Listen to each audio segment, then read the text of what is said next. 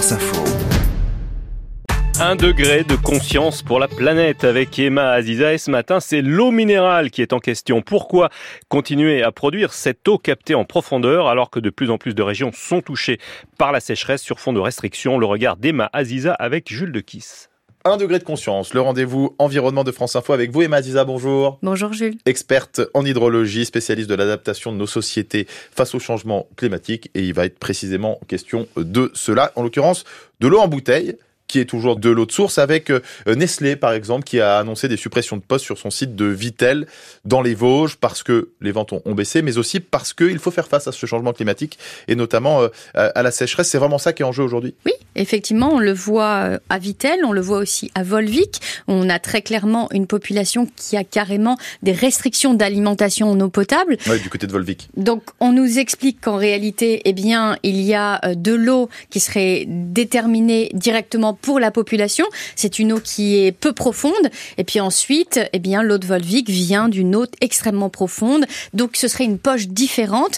La question qu'on peut se poser, c'est effectivement, on a des habitants qui manquent d'eau potable, mmh. qui risqueraient d'être alimentés par des bouteilles d'eau cristalline ou des camions-citernes, alors qu'ils ont sous leurs pieds de l'eau minérale. Ce qu'il faut bien comprendre, c'est qu'il y a donc ces eaux plutôt en surface, et ces nappes profondes dans lesquelles ces industriels puisent, des nappes captives en quelque sorte. Eux disent qu'elles ne sont pas connectées à l'eau plus en surface, donc que ça n'impacte pas la consommation des populations locales. Exactement. On a vraiment des eaux minérales qui se sont enrichies durant des décennies, voire des milliers d'années. Hein. C'est vraiment un chemin de l'eau en mmh. profondeur.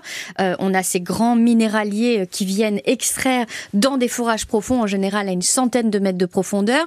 Pour vous donner un exemple sur Évian, la dernière période glaciaire, le Würm, euh, en réalité, eh bien, a directement permis, entre moins cent dix-sept mille ans et moins onze mille ans, d'avoir des graviers, un ensemble de sables qui se sont additionnés. Mmh. Ça a permis, à un moment donné, d'accueillir de l'eau entre les grains. Eh bien, cette poche-là qui s'est construite durant ces milliers d'années, elle permet d'avoir de l'eau enrichie en minéraux, en bicarbonate, en sodium, en magnésium, en calcium.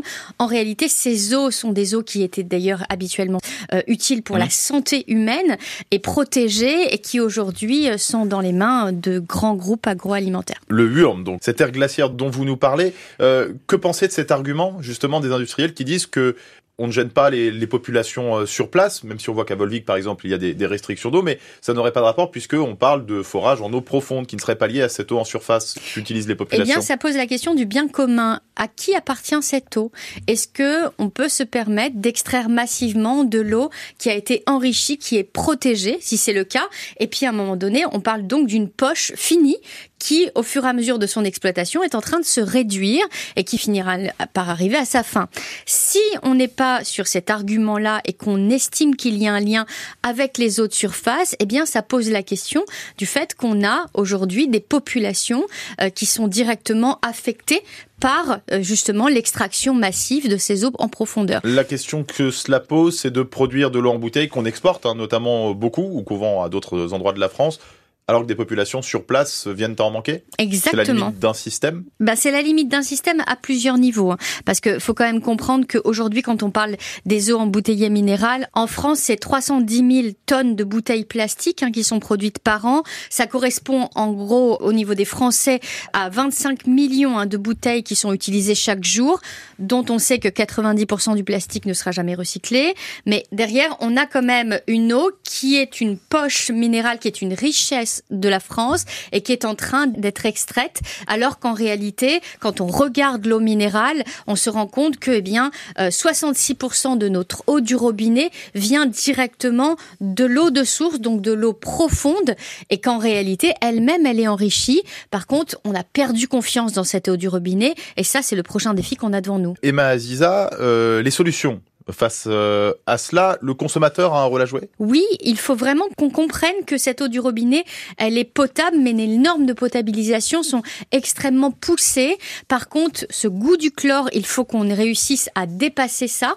Pour ça, il existe des solutions, notamment des filtres à la sortie de son robinet. Mmh. Ils ne sont pas assez industrialisés, développés, et pourtant, ils existent. On a des filtres à charbon, on gagne en goût, et on peut même reminéraliser cette eau directement à côté de notre robinet. Donc, ce sont des solutions qui fonctionnent bien.